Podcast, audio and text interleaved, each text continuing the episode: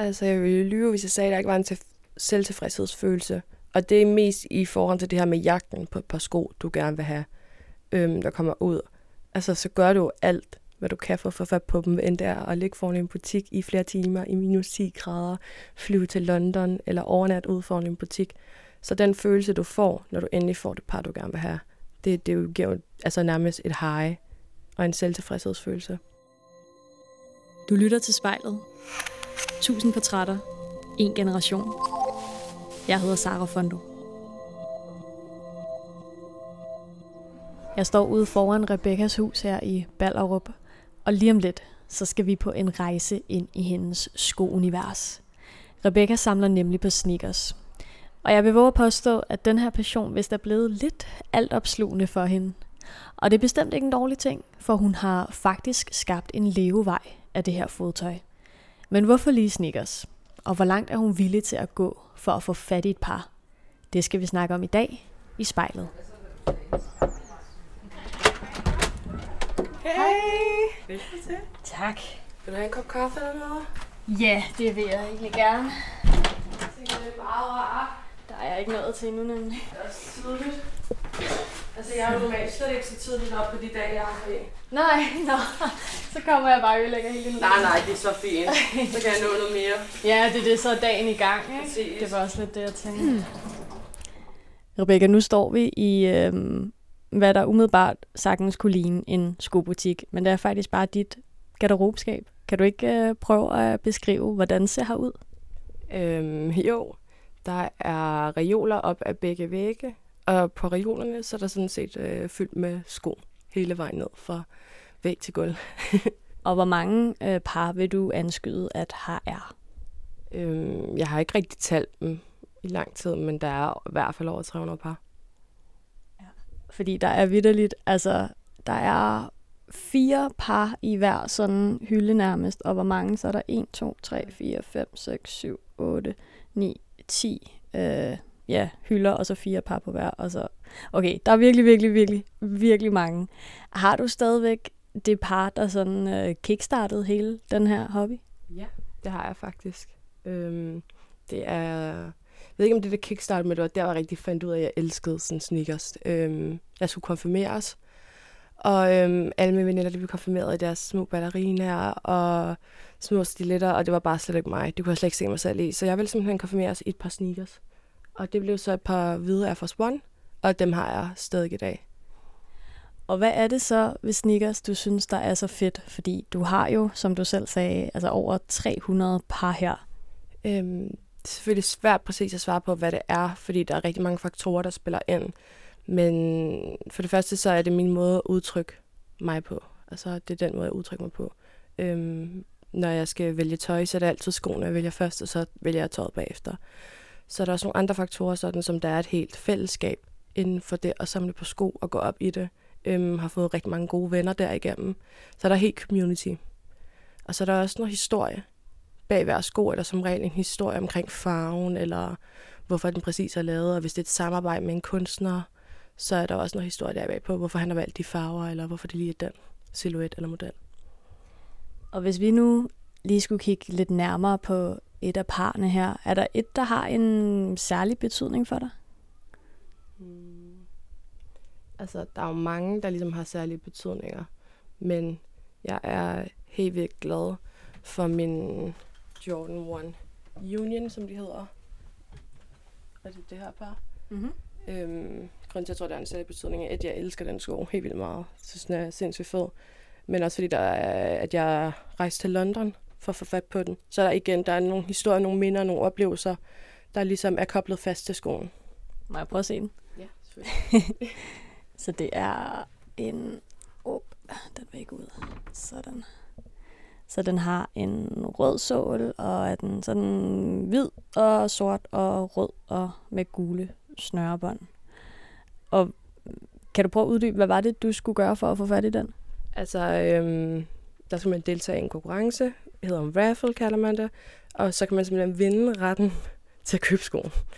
Og øhm, for at jeg kunne få lov til at købe den, der skulle jeg møde op in-store i London og hente dem. Så det gjorde jeg. Så du hoppede simpelthen på et fly for at øh, kunne øh, samle et par sneakers op? Ja.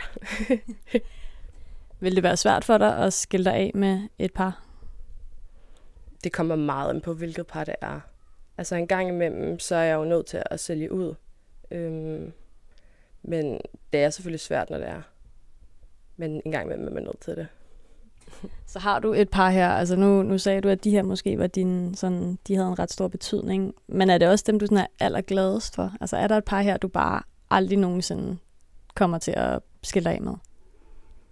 Jeg tror ikke, jeg kan vælge kun et par. Der er rigtig mange par, jeg har det sådan med. Øhm, jeg plejer altid at sige, at en mor ikke har et favoritbarn, og sådan har jeg det også lidt med mine sko. Selvfølgelig har man lidt nogen, men øh, lige her er jeg bedre kan lide end andre, men, men over, altså set overall, så, så har jeg det sådan med, med rigtig mange parne. Og hvor længe har det taget dig at indsamle så mange sneakers her? Omkring 9-10 år. Ja. Okay. Og hvor lang tid, altså som du selv siger, så er det jo altså primært en hobby, men hvor meget af din tid bruger du egentlig på den her hobby? Øh, jeg bruger rigtig meget tid på den. Øh, det var nærmest et fuldtidsarbejde også i form af, at jeg laver rigtig meget på Instagram med min sko, og det tager også rigtig meget tid i det. Men hvis der ikke var Instagram, så, altså, så er det jo stadig rigtig mange timer om ugen, fordi du sidder og researcher, hvad kommer der nu, hvordan får jeg fat på det. Nu sidder jeg her i mit sneaker og ser mig selv i spejlet. Og jeg hedder Rebecca.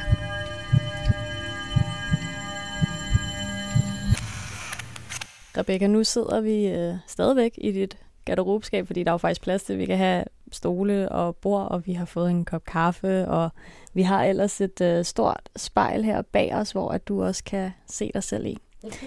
Så skal vi ikke prøve at starte med, fordi programmet hedder jo spejlet, med at du kigger dig selv ind i spejlet her, og så øh, prøve at svare på, altså, hvor meget fylder sneakers sådan i din sådan opfattelse af, af dig selv? Det fylder rigtig meget. Ikke sådan, at, at jeg tror, at hvis man ikke kender mig, så ser man sådan, så vil man tro, at sko er min personlighed. Det er det jo ikke. Sko er en biting, der har været med til at forme den, jeg er i dag, ud fra de fællesskaber de personer, jeg der, der kender. Men selvfølgelig fylder det rigtig meget. Fordi jeg bruger så meget tid på det, som jeg gør. Og også fordi det på en måde blevet mit job. Men har skoene hjulpet dig til sådan, ja, at blive klogere på dig selv? 100 procent. Jeg tror også, det har hjulpet mig til at bryde nogle barriere i form af det her med at skulle møde nye mennesker og være åben og modtagelig over for det. Fordi når du er, så er der jo både arrangementer med sko, så skal du ud, så møder du nye mennesker hele tiden. Så det har det hjulpet dig. Og Rebecca, vi mennesker, vi gør jo altså sjældent noget, medmindre det også er fordi, at det giver os et eller andet tilbage. Så i og med, at du har haft lyst til at erhverve dig over 300 par sneakers, så er det jo også fordi, at du må få noget ud af det. Kan du prøve at beskrive, altså hvad er det helt præcis, du får ud af at samle på sneakers? Altså, jeg ville lyve, hvis jeg sagde, at der ikke var en til- selvtilfredshedsfølelse. Og det er mest i forhold til det her med jagten på et par sko, du gerne vil have, øhm, der kommer ud. Altså, så gør du alt, hvad du kan for at få fat på dem, end der at ligge foran en butik i flere timer i minus 10 grader, flyve til London eller overnat ud foran en butik. Så den følelse, du får, når du endelig får det par, du gerne vil have, det, det giver jo altså nærmest et high og en selvtilfredshedsfølelse. Så hvis vi skal prøve at øh, zoome lidt mere ind på den her jagt, hvad er sådan allerførste step i jagten? Det, ja, kan du prøve at beskrive det? Altså første step, det er jo ligesom at holde dig orienteret. Finde ud af, hvad der kommer. Hvad vil du rigtig gerne have? Andet step, finde ud af, hvor kommer de her par sko til at være, og hvordan kan jeg få fat i dem. Hvem afholder raffle, som jeg kan deltage i? Hvem har en stor ting? Og øhm, tredje step, der er egentlig bare at krydse dine fingre. Specielt nu her under corona har det været svært, fordi du kan ikke rigtig, butikkerne har været lukket, så du ikke rigtig kunne stå i kø foran en butik. Så der har du egentlig bare skulle krydse dine fingre og håbe på det bedste. Håbe på, at du får en e-mail, hvor der står, du har vundet retten til at købe dem. og det lyder jo nærmest lidt som sådan et, altså et fix, du får af det.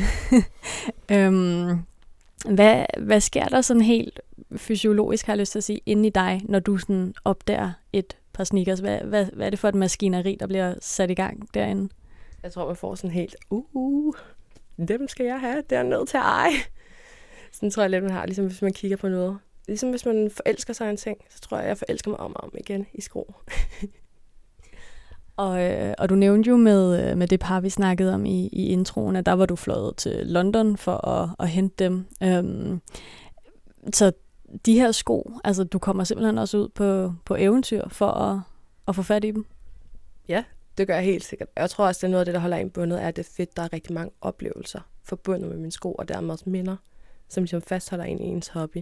Altså, jeg har også for eksempel været i Berlin til noget, der hedder Sneakerne, så udstille sko og sælge ud af nogle af de gamle og så videre. Og det er jo også igen en fed oplevelse, som man ikke rigtig kan sætte pris på.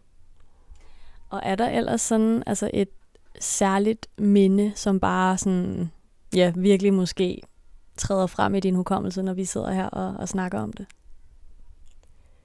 Altså, der er jo så mange ting, jeg, altså, hvad jeg ikke har gjort, men jeg er rigtig glad for et par, der hedder Air Max One Animal Pack, og øhm, det var sindssygt koldt. Jeg tror, det var minus 10. Øhm, og jeg, jeg mødtes med nogle af mine venner og, øh, på Nørreport, og så øh, tog vi ind til butikken og satte os ned, og så sad vi ellers der i syv timer, hvis ikke mere, og ventede på, at den her sko kom. Og havde det egentlig sindssygt fedt, fordi jeg var sammen med mine venner, så vi havde det bare sjovt og havde en god tid. Og da du så fik fat i det par, efter at have gået igennem ja, bidende, bidende frost. Øhm, hvad er det så for en følelse, du har, når du står med dem i hænderne? Altså, det er jo lidt ligesom, at hvis man... Man kan sammenligne det lidt, tror jeg, med, at hvis man skal op til en eksamen, og du har forberedt dig helt vildt godt, og du går efter en speciel karakter. Den følelse, når du får den karakter, det er sådan lidt, jeg har det, hvis det er, jeg har gået altså, den ekstra mile for at få et par sko. Jeg har den samme fornemmelse, hvis jeg får den karakter, jeg gerne vil have. Jeg har over 300 par sneakers. Jeg hedder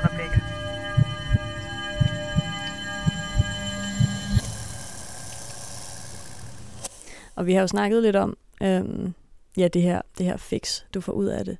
Men når du så ligesom kommer hjem, og de så ligesom finder bolig her på en af hylderne, er det så sådan lidt antiklimatisk?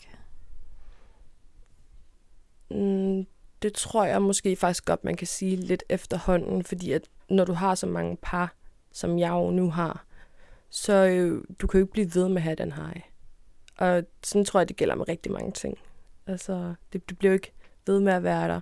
Men hvis jeg så tager skoen på en dag, så siger jeg, ikke har haft den på i noget tid, og jeg så tager den på igen, så kigger jeg på dem, og så lige pludselig så kommer der jo nogle minder frem. tænker på, hvad jeg har lavet for at den her sko, og altså alle minderne forbundet med det kommer ligesom frem igen. Og har du ellers et par, som sådan hjemsøger dig, fordi du ikke fik fat i dem? Der er rigtig mange par, som jeg har det sådan med. Jordan One High, Travis Scott, vil jeg vildt gerne have haft. Øh, det første par. Det samme har jeg lige, de er lige kommet ud igennem nogle nye Fragment, med Fragment sammen med Travis Scott. Den ville jeg også godt have haft. Øh, men jeg tror også, at når man har været så heldig, som jeg er, så kan jeg ikke sidde og dvæle over alle de ting, som jeg ikke får. Og jeg elsker sko, men jeg betaler altså ikke 12.000 kroner for et par sko. Der, der går man grænser. Det, det gør jeg altså ikke. Så må jeg tænke på alt det lækre, jeg har, og tænke, dem kan jeg godt leve uden. så hvad sådan, hvor sætter du grænsen? Altså, hvad, hvad vil du maks give for et par sneakers? Jeg ved ikke, om jeg vil sige, der er en grænse. Øhm, selvfølgelig er der, men hvis vi nu siger, at det er et par, som jeg... Hvis det er det eneste par, hvis jeg ikke var typen, der købte eller fik rigtig meget i løbet af et år, så kunne jeg måske godt finde på at bruge måske 10.000 kroner på et par sko. Men jeg tror også, det er princip, at jeg ikke gør det. Og det er, fordi jeg samler. Øhm, og markedet inden for sneakers er meget sådan, at der er nogen, der samler, så er der nogen, der køber dem kun for at sælge dem videre. Så er der selvfølgelig også nogen, der samler, og så sælger dem videre for en profit. Og øhm, det er simpelthen blevet så ekstremt nu, at det er så svært at få fat på noget. Så i princip så prøver jeg at undgå at betale overpris, fordi at jeg ikke vil støtte det marked. Fordi jeg også synes, det egentlig er altså, øh, getting out of hand. Jeg ved ikke, hvordan man lige udtrykker på dansk, men ja, det, det er blevet så vildt, at det kan fylde så meget, at en sko lige kan komme ud, og så bliver den solgt bagefter til 10-12.000. Det synes jeg er ret ekstremt. Og vi har jo lidt øh, snakket i sådan noget øhm, øh, misbrugsbilledsprog, har jeg lyst til at sige, med, med highs og fixes og sådan noget. Øh, altså sådan, nu hvor du har været i gang i nogle år, er det blevet vildere, altså er dine grænser blevet rykket i forhold til sådan ja, at samle? Ja, det tror jeg, den er, fordi at man har jo et punkt, jeg kan huske, da jeg havde, fik de første reoler, så tænkte jeg, at øh, skoene skulle kunne være på de reoler, og så skal jeg ikke have mere. Og den holdt jo ikke, fordi så købte jeg i stedet for bare tre nye reoler, ikke? så ja, det tror jeg, den gør. Øh, men jeg tror også, der er en forskel i, at jeg begynder jo at samle på et tidspunkt, hvor jeg rigtig ung og får min første ungdomsjob. Og jeg bruger jo simpelthen alle de penge, jeg kan, som er muligt, på sneakers. Men når du bliver ældre, og du får rigtige voksenjobs og arbejder meget mere, så kommer du også til at have flere penge. Så grænsen rykker også naturligt i form af, at ens økonomi ændrer sig. Mine sneakers er ligesom mine børn. Mit navn er Rebecca. Og der er jo helt sikkert nogen, der vil sidde derude og tænke, hvordan fanden har hun kunne øh, købe så mange sneakers til en relativt dyr pris også? Hvordan har du kunnet det? Jeg øh, er rigtig glad for, at jeg har haft nogle forældre, som har givet mig nogle gode værdier. Jeg har altid fået, hvad jeg behøvede. Vil jeg have mere end det, så måtte jeg betale.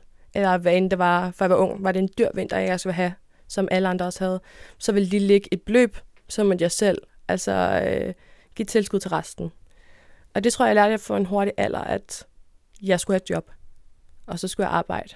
Og hvis der er noget, jeg gerne vil have, så arbejder jeg bare mere, så jeg kunne få pengene til at få det, jeg gerne vil have. Men har du mødt nogen sådan øh, fordomme som sneakerpige? Helt sikkert. Altså, der er så mange fordomme. Altså, øh, men end jeg ser der kommentarer online og på nettet, når jeg lægger noget op, hvad end det er, det er fars penge, og jeg er bare, altså du ved, et rich kid. Det er jo de fordomme, og jeg tror, det er, fordi folk ikke kan sætte sig ind i, at det rent faktisk er muligt at opnå det, man gerne vil, så længe du arbejder hårdt nok, og så er der selvfølgelig også meget prioritering i det. Altså, så vil jeg jo hellere bruge par, altså, penge på et par sko, end at gå ud med mine veninder og spise, eller gå i byen. Hvordan har det altså, påvirket dig at få sådan nogle kommentarer? Jeg tror, det irriterer mig. Det irriterer mig helt vildt. Også fordi, at når man har arbejdet så meget, som jeg har for at opnå det her, så er det jo sindssygt altså nedværdigende bare for at vide, at det er ikke noget, du selv kan klare. Og det irriterer mig også, fordi der kommer jo også det her spil ind, hvor jeg også altid har det sådan med, altså ikke snart, men kønsroller, altså det er jo altid fars penge. Får jeg også på et tidspunkt sådan, hvem siger, selv hvis det var mine forældre, der betalt, hvem siger så, det har været fars penge? Sådan nogle ting kan også irritere mig. Og nu nævnte du det selv lidt, det her med, at du for eksempel hellere vil købe sneakers, end at tage ud på restaurant og sådan noget. Men hvad har du måttet opgive for at forfølge sådan den her passion? Jeg vil sige, jeg tror ikke, at heldigvis ikke, at jeg har måttet opgive så meget, for mine veninder har været meget forstående. Så finder man andre måder at hygge sig på hjemme hos en selv, og laver noget mad der, eller nogle andre ting. Så ja, jeg tror, jeg tror ikke, jeg har opgivet så meget socialt for det. Men der er jo klart, at der har været nogle tidspunkter, hvor jeg skulle til nogle arrangementer, hvor der har været nogle, noget vennehygge, eller hvor en sko kom ud, hvor jeg så har måttet ligge i kø eller noget, i stedet for at være sammen med dem. Og hvordan, sådan, altså, hvordan oplever du, at, at andre ser dig, altså når de finder ud af, at du har en, øh, en sneakersamling på over 300 par? Mm, der er som regel enten to reaktioner. Den ene reaktion, det er sindssygt fedt. Altså, hvor det er sejt, godt gået. Den anden reaktion er, det er med et overforbrug, og det er meget materialistisk, og det kan jeg jo sådan set øh, godt forstå, at der er nogen, der tænker, fordi det, det er jo sygt materialistisk. Øh, for mig er der jo bare nogle andre faktorer, der spiller ind, som vi også har talt om. For mig er det jo ikke bare sko. Ja, det er jo på en eller anden måde nærmest dine børn, ikke? Jo, altså, det er det. Altså 100 procent. Og Rebecca, hvis vi lige sådan skal tage et øjeblik til sådan at ja, suge det her værelse til os med alle dine sko. Altså, hvad, hvad er det for en følelse, du får, når du kigger rundt på dem? Jeg tror, jeg tænker, hvor det er vildt. Altså, og tænker, at jeg selv har formået at få alt det her på benene. Det synes jeg jo egentlig er, for at klappe mig selv på synes jeg, det er sindssygt sejt, at jeg kunne formå det, at være så målrettet med en ting, og gå så meget op i noget, at jeg kan nå dertil, hvor jeg er i dag. Og jeg ikke kun gøre det som en hobby, men også gøre det til en levevej. Og hvad, sådan, hvad skal det føre til? Altså, hvor håber du, at den her hobby ligesom kan tage dig hen i fremtiden? Altså, jeg håber jo på, at det kommer til at åbne nogle form i døre, altså nogle døre, i form af, at hvad det er samarbejde med nogle rigtig store brands, hvilket jeg jo allerede har gjort i form af Instagram, men også sådan fysisk. Altså ikke bare sådan, så det er på de sociale medier, men design, eller altså den største drøm, det er vel at komme ud med sin egen sko, øh, med et brand, som du elsker. Så hvis du nu skulle, øh, skulle lave en sko nu her, sådan ind i hovedet, hvordan vil den så se ud? Uh, vi vil have nogle forskellige øh, materialer på. Måske lidt nogle, nogle lysere farver. Jeg øh, har altid elsket pastelfarver. Jeg tænker, det vil være et ret godt sted. Hvis du eller en du kender skal være med i spejlet, så skriv til os på Instagram.